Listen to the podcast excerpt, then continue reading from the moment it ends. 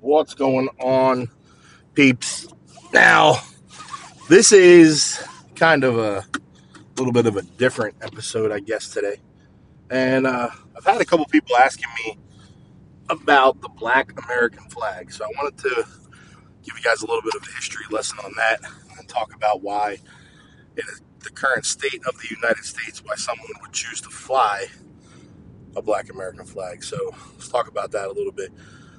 First off, welcome to calling all craft beer slash history slash politics slash fuck what's going on in the world. I know uh, this is a beer podcast, man, and I've probably made it a little less beer lately because I haven't been drinking beer, and I apologize to those of you that missed the beer aspect. And uh, but I promise you, I will be back soon, and uh, I'm actually only about 13 days away from being able to finally have a beer, which will uh, still be sparing. I'll still be only having maybe a couple a week, but at least it'll give me a little bit more to talk about on the show from a beer perspective. And it'll allow me to get re-immersed back in the beer scene because I had kind of pulled myself out of it on purpose in an attempt to, you know, just stay safe and not allow myself to be tempted and, you know, things like that. So anyway, long story short, Black American flag. What is it? So, in the Civil War, Civil War soldiers flew a Black American flag under the terminology that no quarter would be given. Now, what does quarter mean? Well, quarter essentially means that if you are an enemy combatant, if you are a terrorist, that you will not be taken hostage, but you will be killed immediately. What does that mean in modern day terminology? Are we hanging Black American flags so we're telling people if you don't agree with us, we're going to kill you?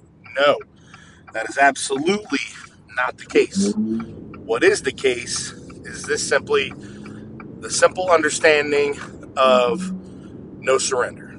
The Black American flag is the opposite of the white American flag. You're the white flag. So the white flag stands for surrender, giving up, you know, throwing in the towel essentially, whereas the black American flag is the exact opposite.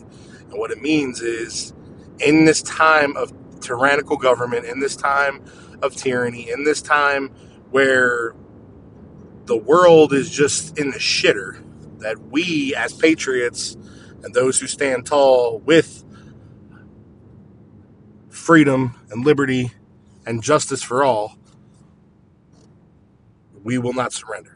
And that's ultimately what the revision of the Black American flag stands for. And that's why people are flying it. You know, you do have some people who are probably a little bit more extreme that would say, no, no, no, I'm flying it because I'm telling people, you know, if they don't, if they're enemy combatants, they're done. And then, and again, I mean, if somebody breaks into my home and proves themselves to be the enemy, then yes, you can, you can be rest assured that you'll be leaving in a body bag. But that's a very different scenario than, um, you know, than than what I'm actually flying the flag for. What I think a lot of us are flying the flag for. So it's important to have that conversation. It's important to talk about it a little bit because I think you know my wife saw it and she got a little scared and was like, "Why are you singling out our home? Like, why are you you know putting us on a pedestal?"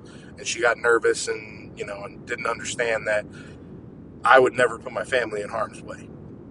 You know, this is not something that's meant to put a target on us or put a bullseye on our backs or anything like that. It is simply a statement that we will not give in to the tyranny that is being bestowed upon us from a lot of this crap that's going on right now, especially in the area where we live, where we're in, you know, Broward County, Florida, and we have the tyrannical school board, you know, forcing the mask mandates on on everybody you know, and I, I can't help but laugh. You know, again, I think I've already mentioned this in a previous show, but having the, you know, the school board come forward and call Governor DeSantis a dictator because he's offering parents a choice. It's literally like they don't understand the dictionary definition of the word dictator, right? A dictator is someone who does not offer choices, but enforces rules on people whether you want them or not, such as mask mandates. When you force a mask mandate on an entire school, whether the school wants it or not, that's a dictatorship. when the governor of the, the state offers parents a choice and says, look, you can send your kids to school with a mask, or you can fill out a form and opt your children out from having to wear a mask. The choice is yours. That is not a dictator. that is someone who is offering choice. That is someone who cares about people being able to make appropriate decisions and being able to make the choices that they feel are right for their family. So it's absolutely ridiculous that he would even be considered a dictator. I mean, here you look at there's so much stuff. I mean, we can get into Afghanistan, we can get into all kinds of stuff, and I'm not gonna. I don't know enough about all that to really start laying things down. You know, Thomas and I recorded an episode last night about home brewing, and it fucking was terrible. And you know, no, no ill of Thomas's. I mean, I, I have nothing against him at all. He did his job, but I listened to it back and it was worthless, and I don't think I'm going to be putting it out there. So I wanted to go ahead and record something today to make sure that I had something to drop. And we'll have to work on that again. I think next time I'll have to take better notes and actually break out my homebrew book and you know go over a real recipe and kind of explain to people the process and all that good stuff because unfortunately I was kind of winging it after a long ass day, a long ass weekend, and a lot of shit that's kind of gone down. And you know, working with a new client that is fucking phenomenal. Like I'm the happiest I've been in a long time. Um, but I'm busy, you know, so I didn't prepare as much as I should have. And I'm not a expert home brewer, and I'm someone who follows a recipe every time to the T. I mean, I go from temperatures to um, exact measurements, you know, sparge times, like all kinds of stuff. I follow each recipe to the T, and that's how I've always done it. And I just happen to have really good friends that have offered up some fantastic recipes, and I've done my best to mimic them. You know, so I am by no means a master brewer or you know an expert home brewer, but I can follow some damn directions really, really well, and I know exactly you know what to do as long as it's laid out for me. And obviously, the more you, the thing with homebrewing is the more you do it, the more it becomes second nature. And there was a period of time when I was doing it quite often, but then I kind of fell off the bandwagon and uh, just I had no more. I kind of like brewed a bunch of batches back to back, and I had nowhere to put them.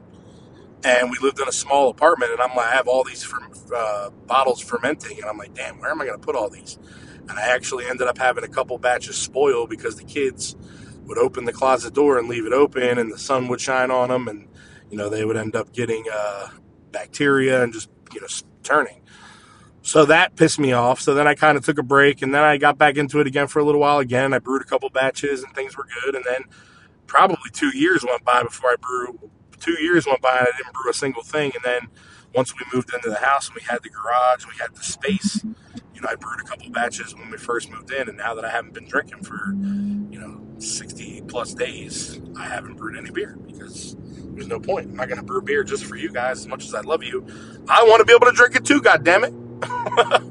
so anyway, I think we can do a much better job at recording that episode. And as much as I hate wasting both myself and Thomas's time listening to the episode back, it just was not up to par, and I'm not going to put it out there. So, but I did want to talk to you guys a little bit about the Black American flag because I got a lot of questions about it on social media and like uh, again from my family and you know my wife and who was concerned about it as if she thought that it was you know something that basically meant you know we're just going to murder everybody and that's not the case in any way shape or form. So if you stand against the bullshit that's going on right now i encourage you to speak up because at the end of the day we the only way we're going to get through all this and the only way that we're going to make a difference is to do it step by step. And what i mean by that is step by step is by going to school board meetings, by going to city council meetings, by going, by standing up, you know, um, town by town, city by city, county by county, state by state. This is not something that's going to get fixed on a federal level. You know, more than likely, we're stuck with Joe Biden for you know at least another three years because you know, or even worse, Kamala Harris if they actually decide that they're gonna you know impeach this idiot. And do I believe, you know, there's there's also a lot of people out there that I keep seeing posts saying court martial Joe Biden, court martial Joe Biden. Listen, guys, Clearly, you do not understand the way the military works and the way that the office of the presidency is. The president is a civilian. He's given, given the title of commander in chief, but he holds no rank in the military. The fact that he holds no rank in the military means that he cannot be court-martialed. Can he be impeached and then held by to held for treason by a military tribunal? Absolutely, as can any member of government. However, he cannot be court-martialed. If he could be court-martialed, God, it would make things so much easier at times. But in the same respect, you know, it is what it is, and I just encourage you guys. If you are as tired of this crap as I am, you need to stand up on the local level. You need to go to school board meetings. You need to go to city council meetings. You need to make it known as much as you possibly can in every facet that you're able to. Okay? That you do not agree and that you stand against this. And you need to get as many people with you as you can. And you need to make as big of a boom as you possibly can in these situations to really make it work. So, appreciate you guys. This was probably the quickest rant slash, you know, uh, calling all crap here, quick minute, or however I want to call these things that I've ever done. But I think I've said enough. Time for me to get the fuck out of here and go to the gym and hit some man titties. Later, guys.